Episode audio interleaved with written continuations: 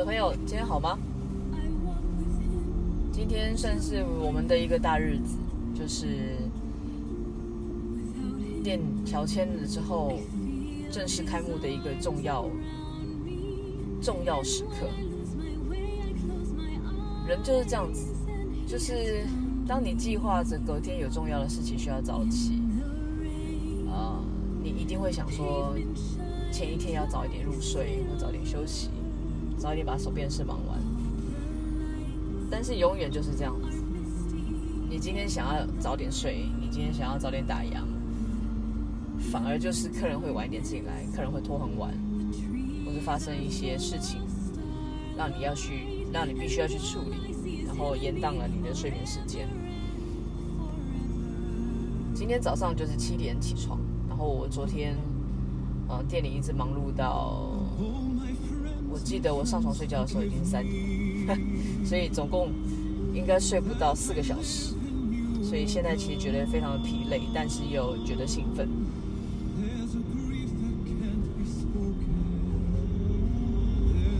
开店这么久，呃，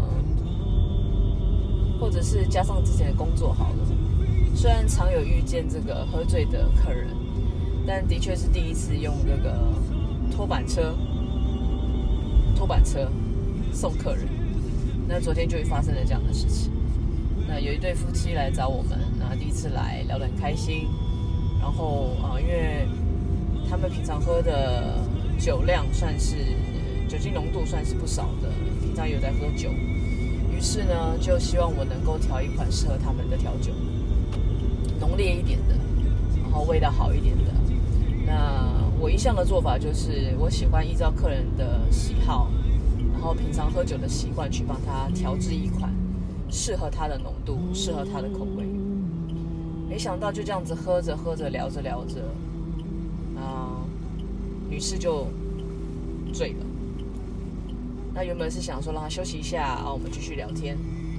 殊不知就再也没有睡醒的这件事情，就一路趴，然后一路睡得越沉，一直到哦，我跟她说我们要真的要打烊，因为毕竟也很晚了。然后大家也累了，所以他才啊想要扶他的太太起来，然后但是怎么样也叫不醒嘛，所以我们就想说，那是不是协助他？但他不要，他就很坚持的要把他的太太扛回家。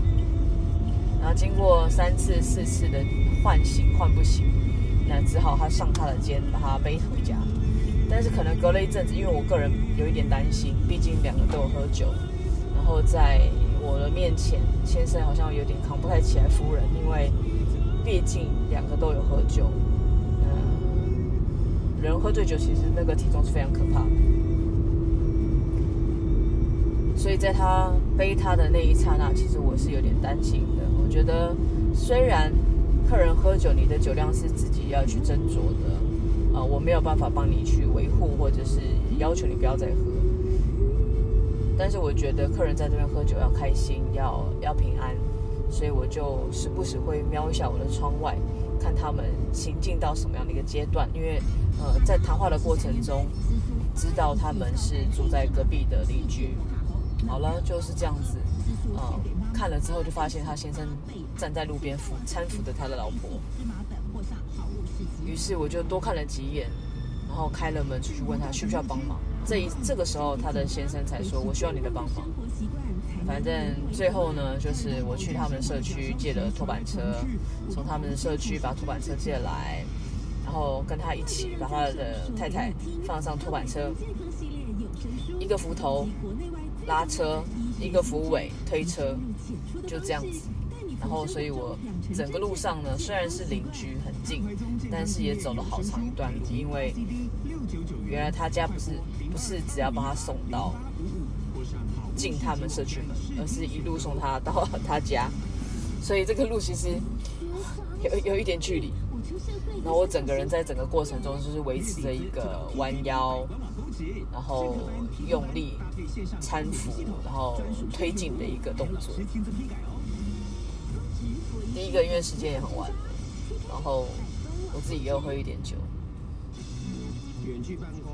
然后又要忙着隔准备隔天的这个开幕仪式的东西，所以非常非常的疲累。那就这样一路忙着，送他当当然对方是非常的不好意思的，还算有一定的清醒度，就觉得很抱歉，就是第一次来喝酒就造成这样的困扰啊，然后还要让我把他们送回家，反正最后呃就是平安到家了啦，虽然累死宝宝我，啊那就是个就是个很有趣的插曲，那我自己也难得的有了这样子的一个呃体验。虽然还是希望大家能够喝酒开心，然后适量就好，但是难免会有这样的插曲，所以我觉得不管是对我自己本人呢，或是对呃那对夫妻而言，都是一个非常有趣呃的体验。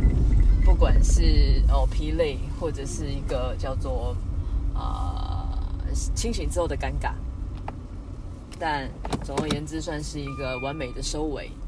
所以在我们今天开幕的时候呢，他们先他先生也有也有前来，他说二十多年他从来没有这样子喝酒过啊，没有喝醉过。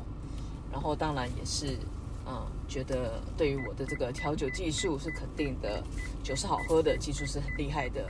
然后再来就是非常感谢我昨天的帮忙。我想开店就是会有一些不同的经验，呃，与与其他人不一样。所以我很珍惜这样的机会，跟这样子相遇的人，不管过程是什么。那也很开心，到现在我们的开幕仪式到一个段落了，然后接下来就要正式的进入我们正式开幕营运的每一天。希望能够遇见每一个好的客人，爱护我们的客人。当然，我们也会持续的努力。这个我想是我一辈子都不会遗忘或者是改变的一个目标。希望我们的明天都会比今天更好一些，也希望有机会在我的店能够看到你们，在我的节目里面能够聊聊你们的故事以及我的心情。再见，我们一定会再见。